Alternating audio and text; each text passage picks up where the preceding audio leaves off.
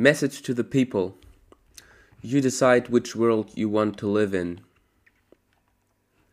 My dear beloved individual, as you might have realized looking back at these turbulent and pathologically dynamic past two years, society is by no stretch of the imagination any longer what it used to be not a too long while ago.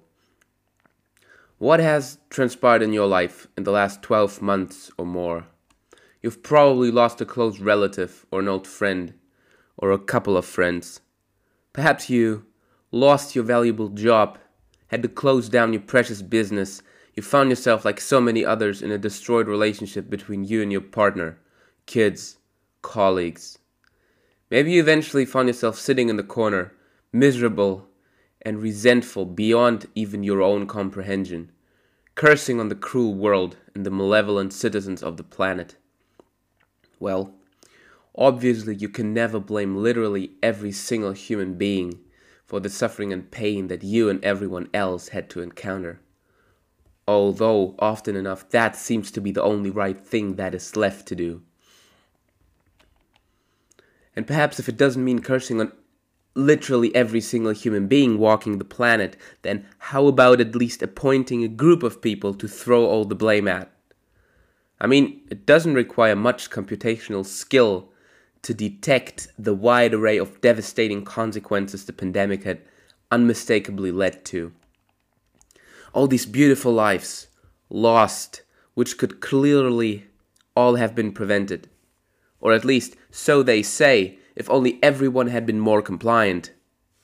If only all these stupid, barbarous, egoistic, narcissistic, right wing conspiracy theorists had been able to put aside their malevolent, cruel ego and simply follow the damn rules and comply and abstain from questioning the narrative, then all these catastrophic lockdowns and restrictions could have been avoided.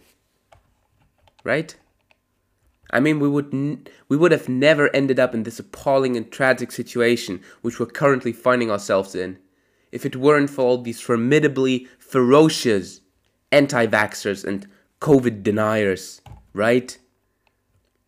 All these millions of children, they would have never gotten the urgent need of psychological help of which we are seeing an epidemic. If it weren't for these ideologically possessed, reckless animals who are putting everyone at an increased risk of suffering all these consequences, you name them. It's all their fault, isn't it? It's their fault that we experience a devastating economic crisis right now which might entail consequences terrible enough and of sufficiently high magnitude that it might accompany us for another frighteningly long period of time. Without any doubt, it's those people to blame for the disastrous collateral damage which we are and will be faced with in the aftermath of the worst days of the pandemic. Right? They are conclusively, unmistakably, and unequivocally a dangerous enemy of the state that has to be disposed of. If this horrendous, frightening, conspiratorial minority, with distinct anti Semitic and fascist proclivities, that heavily impedes and is responsible for continuing to withhold the reinstatement of your freedoms and rights, which have been pulled from you not by the state, clearly, but because of that same radical, frightening, and dangerous, malicious minority. Right? And so now what? How are we now to deal with these creatures after having conclusively and fundamentally condemned them due to their eminent non acceptance and repudiation by society, as well as the apparent and self evident danger they pose to everyone else by the fact of the mere existence and the existence of their viewpoints. Thought crime, you might say. On which grounds would it be justifiable to implement legal force and laws that would allow the state to punish them? That's a good question. Maybe to force, to pressure and coerce them into believing, saying, and doing something which they might oppose, detest, or despise. What else is left? To deny entry into stores and supermarkets? and to refuse their equal and fair participation in social life? Oh, sorry, that has already been implemented, at least here in Germany, as far as I can tell. So, the logical continuation of the preposterous argument which I tried to delineate to the best of my abilities is essentially this. If we have identified a group which we decide for ideological reasons to label as the ultimate enemy of the state, then what is the right way to proceed with these sorts of people? I mean, clearly, many see them as vicious, reckless monsters. And thus, obviously, only brutal punishment and forceful, oppressive torture seem to be appropriate, perhaps even favorable solutions in this situation. So, is that what you have been thinking about most recently? Did I accurately enough reflect, reflect the train of thought which accompanied you increasingly over the past months in particular? Well, let me now try to carefully elucidate, my beloved unknown individual, why this is probably something that you should urgently attempt not to give one second of thought to anymore from now on, and never again. Everyone who still refuses to realize the historically extremely dangerous potential of doing exactly that, of declaring a group as an enemy of the state, and who furthermore continuously declines the current urgent need for applying historical awareness, either chooses willingly or unwillingly, probably due to the prevailing expansion and rapid proliferation of the mass formation psychosis, to either stay blind to the seriousness of this reality or has actually become convinced of that narrative and supports the underlying pernicious and appalling ideology of collectivist thinking, which we know has many times historically led to the manifestation of what everyone would consider to be virtually equivalent to hell. And that's definitely not a good route that you should be going down, or that we as a society should be going down. The reasons are so starkly self evident. The reason is that even if we presume that there is no absolute morality, and there might be a reasonable argu- argument made for this statement, we actually at least greatly agree on what constitutes ultimate evil, or hell, if you will. It's the reason we study history in the first place, and why we are all so deeply appalled by the mind bogglingly horrifying events that came to pass in the course of the 20th century that we all came to mutual agreement that this is undisputably something which should never, ever, at any cost, ever repeat itself ever again, in any way, shape, or form. One or another doesn't matter in the least. It's beyond any discussion that we should be never going in that direction ever again, and that we should be as attentive and careful as it is humanly possible to recognize quickly enough if our society even begins to slightly tilt into that direction. And before someone will try to strawman my argument and put words into my mouth which I never said, let me clarify one thing. I never claimed and never tried to make the argument that we to any extent experience similar things right now that have happened back then in Nazi Germany, Mao's China, Soviet Union, or right now in North Korea. I'm not even trying to draw a line of comparison between the events back then and now. Yes, that's exactly not the argument that I'm attempting to lay out. And honestly, apart from that, we are not going to come very far if we'll try to silence every rational attempt to make some good use of our historical awareness and knowledge and something very useful which we call memory in order to potentially save humanity from tilting too much into a direction which it should be rather not tilting towards. There's clearly no point in bluntly comparing the events between now and then. It's not about that. It's about detecting similar patterns of thinking that constitute the origins of these atrocious events.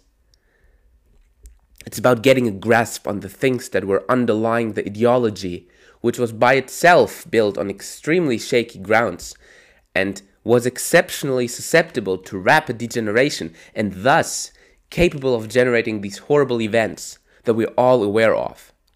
And then the next step is about appreciating the intrinsically and fundamentally dangerous and malevolent nature of the human being.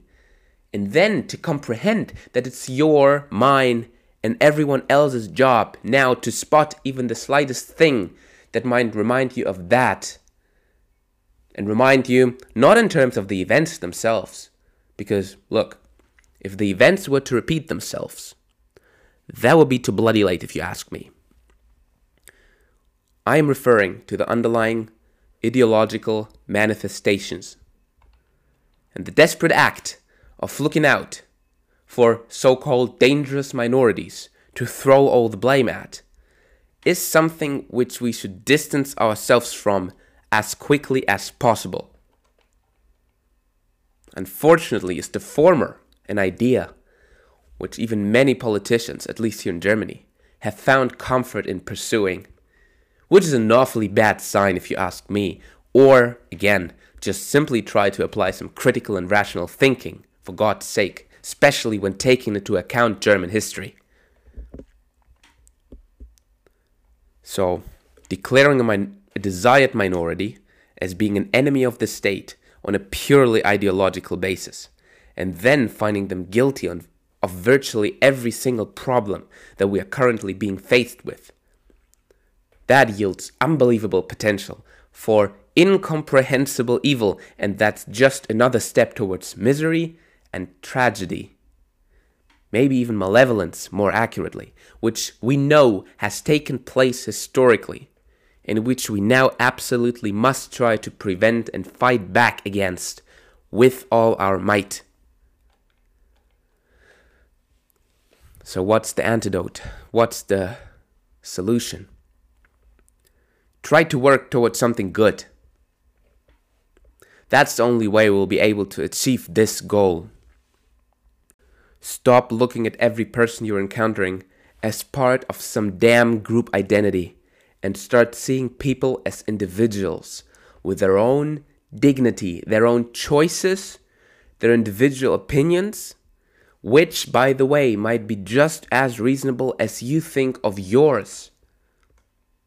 Because the only difference is that you do not speak with them. Start talking to people and regarding to them as genuine human beings and individuals who deserve just the same amount of dignity and respect as you do, and who also have the same damn rights to express their opinions just as you do, especially if they dare to challenge the norm and maybe shed some critical light on the dark mess that we have been carrying around for the past few years. I believe that we got it right in the West, that the only appropriate level of analysis is definitely not the group identity, but the individual. Because if we hypothetically decide to divide all the people into all group identities, there ever could exist, then what we end up with is the individual as the appropriate category to contemplate.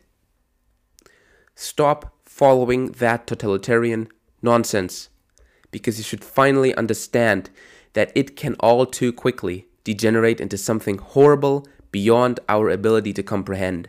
And we clearly have enough of that happened in the 20th century. So why not trying our bests to move away from that evil and closer towards something approximating good. And guess what? It starts with the individual human being. That's why I believe the only way we can get there is to stop that collectivist nonsense and to take individual responsibilities for our lives. And health, for that matter. Because we clearly know what happens. And that's what I've been trying to say if we give away our responsibilities and thereby all of our rights and freedoms because one of them cannot exist without the other. If we give them away to some higher institution and let them decide what is best for us and allow them to execute virtually endless power over our lives. And so, consider this. If mandating to give up freedoms and rights incrementally, and essentially to stop viewing those as something that's a fundamental part of human experience, but rather something that must be granted access to through some arbitrarily chosen good behavior of some sort. If mandating to give up freedom and rights for alleged safety for everyone becomes the norm, where is the limit to that? Where is that going to stop? And that's exactly, again, where our historical awareness should come into play. It's for you to decide which world you would like to live in and then to take subsequent action. It's all in your, in my, in our hands. Thank you.